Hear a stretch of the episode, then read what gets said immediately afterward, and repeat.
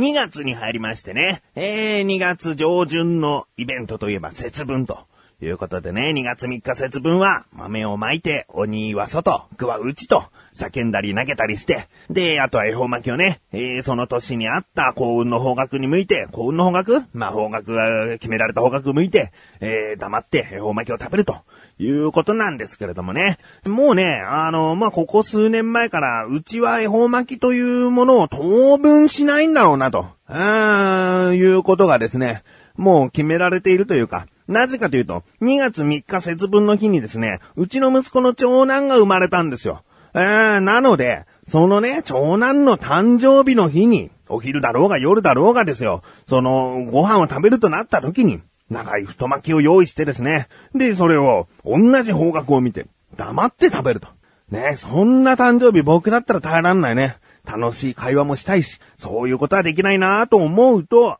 まだ、そうね、息子がこう家を出る頃が二十歳だとしてね、えー、まあ二十歳過ぎかもしれない。ということはですよ、20年ぐらいはですね、当分恵方巻きは食べないのかなと。ああ、でもあれか、思春期になると、誕生日は、友達と過ごすからとかいうことも起こんのかな。あなんか、あー、節分動向なんて考えている日じゃなくなるということはでも間違いなさそうですね。ええー、ということで、豆まきはしていきたいなと思っている自分がお送りします。菊師匠のなだらか向上心。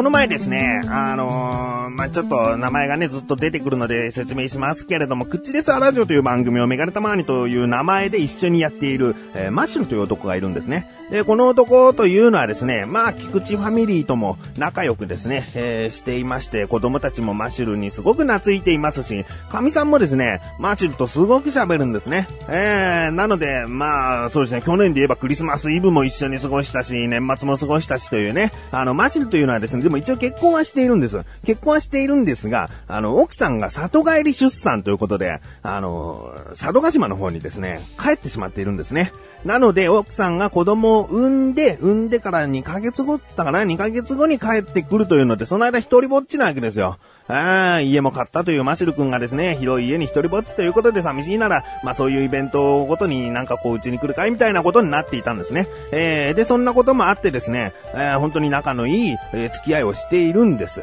でですね、先ほども言いました、子供が生まれると。まあ、事実、その1月の上旬に子供は生まれたんですけれども、まあね、2ヶ月後に奥さんと一緒に帰ってくるにあたって、それはそれでこちらも準備をしなきゃいけないと。ね、マシルは旦那として家の中でこう、ある程度のものは揃えておかないとね、えー、帰ってきたその日から、いっぱいいろんなものを買い出ししに行かなきゃいけないなんていうね、行動は難しいですからね。えー、なので、それまでに準備をすると。ベビーベッドはうちがこう、貸してあげたんですけれども、そのベビーベッドの上に引く布団、マット。ね、いろいろとこうシーツとかいろんなものを引かなきゃいけないし、えー、寝室にですね、赤ちゃんが寝る部屋で加湿器もちゃんとつけてあげなきゃいけないかなとかね、なんかいろいろとこう買うものが出てきたと。うん。で、まあ、加湿器はもちろん電気屋さんなんだけれども、他にもそういう細々とした赤ちゃん用品的なものはですね、赤ちゃん本舗という、そういった専門店に行った方が、もう一気に買えるし、いいよということで、マシルはですね、でも初めて赤ちゃん本舗に行くことになるんですね。だから、まあ、いろいろとね、わからないこともあるだろうから、つって、この菊池とですね、菊池ファミリー全員を連れて、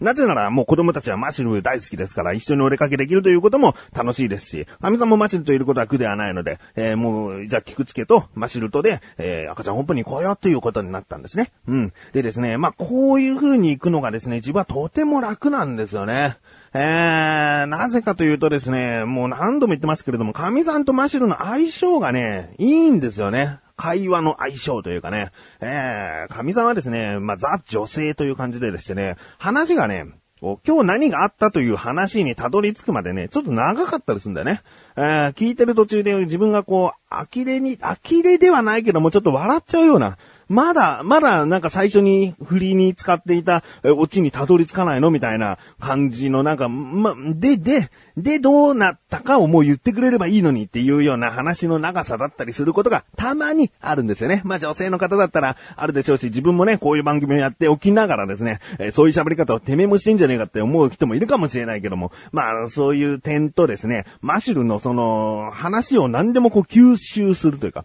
あの子、あの、口でさラジオなんか聞いてるとおしゃべりなのかなと思う方いるかもしれないんですけれども、あの子は喫水の聞き手なんですよね。えーあの、聞くのが上手で返しが上手。つまり喋り手がいないと生きないという人物なので、えーだからそういった神さんのその長めな話と聞き上手なマシルがですね、話しているのをこう見てる、聞いてるのが好きなんですよね。えーなんかとてもこう噛み合ってるというか、よくその長い説明をその素晴らしい合図で返しながら会話できるなっていうところとかですね。たまにこううずうずしてね、あちゃちゃ入れたりとか自分はしちゃうんですけれども。うん、だからこう、なんつうのかな、一緒に出かけている中で、神さんも退屈しないし、えーマシルも苦じゃないし、自分もこう、なんか家族だけということではなく、いつもと違うこのその雰囲気というのがとても楽しいので、まあみんながハッピーな感じでですね、えーお出かけができるわけですね。うん。だけどね、まあ本当にね、マッシュルとカンさんの会話が噛み合うというかね、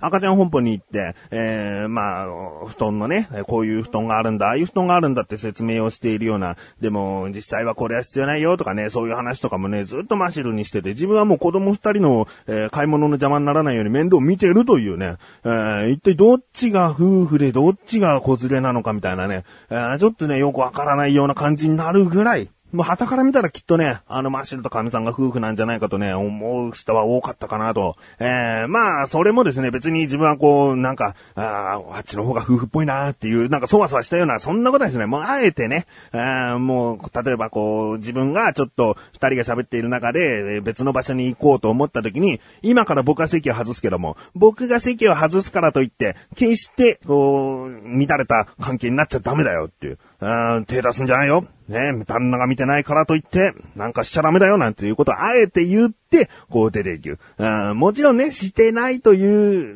もう、してない、何言ってんだよっていう笑いのつもりで自分も言ってますから。あーなのでまあそんなことも言ってですね、えー、まあ楽しい一日であったんですよね。うーん、本当に、あの、マシルもいい買い物ができただろうし、神さんもね、自分と会話するよりきっと話を聞いてくれるっていうね、あの、そういった部分ではとても満足したんじゃないかなと思っているんですけどもね、えー、実はマシルと話するのちょっと嫌なんだけどっていうのはね、今のところ聞いていないので、えー、まあね、いい一日だったなと思ったんですが、ね、こっからですよ。その日の夜に見た夢でですね、なんとこう、マシルとカミさんがですね、うーん、不倫なのかなあの自分に隠れてね、浮気をしていたというね、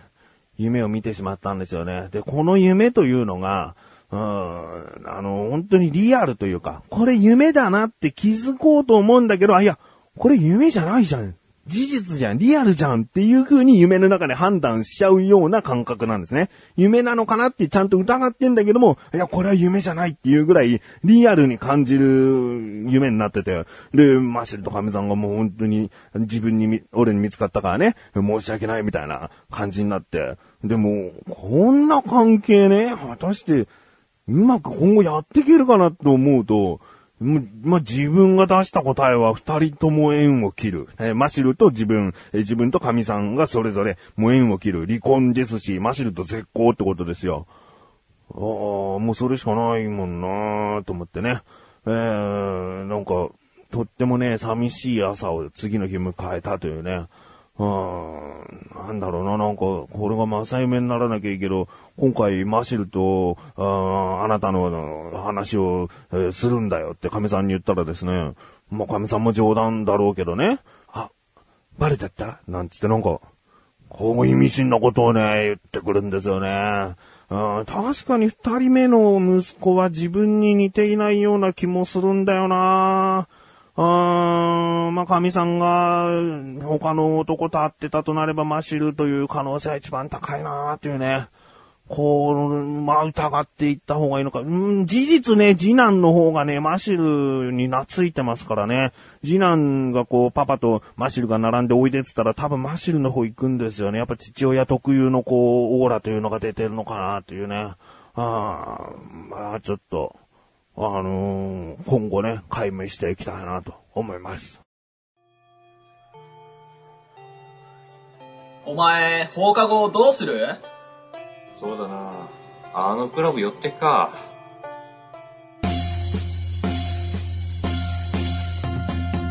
この番組はデジデジと愉快な仲間たちが織りなす放課後系ポッドキャスト。その名も、気まより、気ままに寄り道クラブ。みんなも、寄ってかない？寄ってかない？寄ってかない？さあ、気を取り直して自力80%。このコーナーは日常にある様々な疑問や質問に対して自分で調べ自分で解決していくコーナーでもあり、リスナーの方からのご相談や悩み解決していくというコーナーです。今回もメールが届いております。ありがとうございます。なだらかネーム、ライムスカッさん。本文。翔さん、こんばんは、こんばんは。今回も疑問があってメールしました。あの会社名の由来シリーズです。ああ、過去にね、ユニクロさんとかいろいろなこう、会社名の由来についてお答えしておりましたが、このシリーズだそうです。今回は靴の専門店 ABC マートです。この会社の由来を教えてください。翔さんお願いします。ということですね。ありがとうございます。うーん、ABC マートなんてね、まあ、決して馬鹿にした意味ではないですけれども、こう、安易に感じますよね。ABC マートというね、ABC 使うっていうところにね、果たしてどんな意味があるのか。ね、それは気になりますよ。今回の疑問です。ABC マートの会社名の由来って何なんの？ですね。調べてきました。ここからが答え。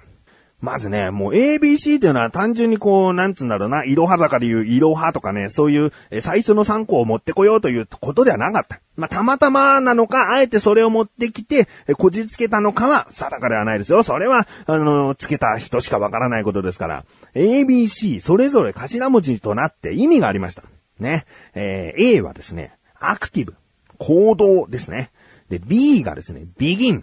ビギンというのは何かを始める、物事を始めるという意味ですね。で、C、C がチャレンジャー。チャレンジではないんですね。チャレンジャー、挑戦者という、えー、人を指すんですね。えー、なのでまあ、この ABC の意味をつなげるとですね、挑戦者が行動を始めると。まあ、挑戦するっていう意味になるんじゃないかなと思うんだけどもね。えー、そういった、えー、お店だよということで、えー、ABC マート。うん、まあ確かにね、価格だったり品揃えだったりはもうとても素晴らしいですからね、えー、そういったことに対して挑戦し続けていくということなのかなと思います。うん。えー、ということで、ライムスカスさんいかがでしょうか ?ABC マート。単純に ABC をただ付けたかったということではなかったですね。うん。このように気になる会社名の由来、まだまだありましたら、ライムスカスさんでなくとも、あ、こういった会社も気になるよという方、えー、ぜひぜひメールを送ってみてくださいね。ということで、こういった感じで日常にある様々な疑問や質問の方をお待ちしております。投稿よりなだらかご助手を選択してどうしようとご投稿ください。以上80%でした。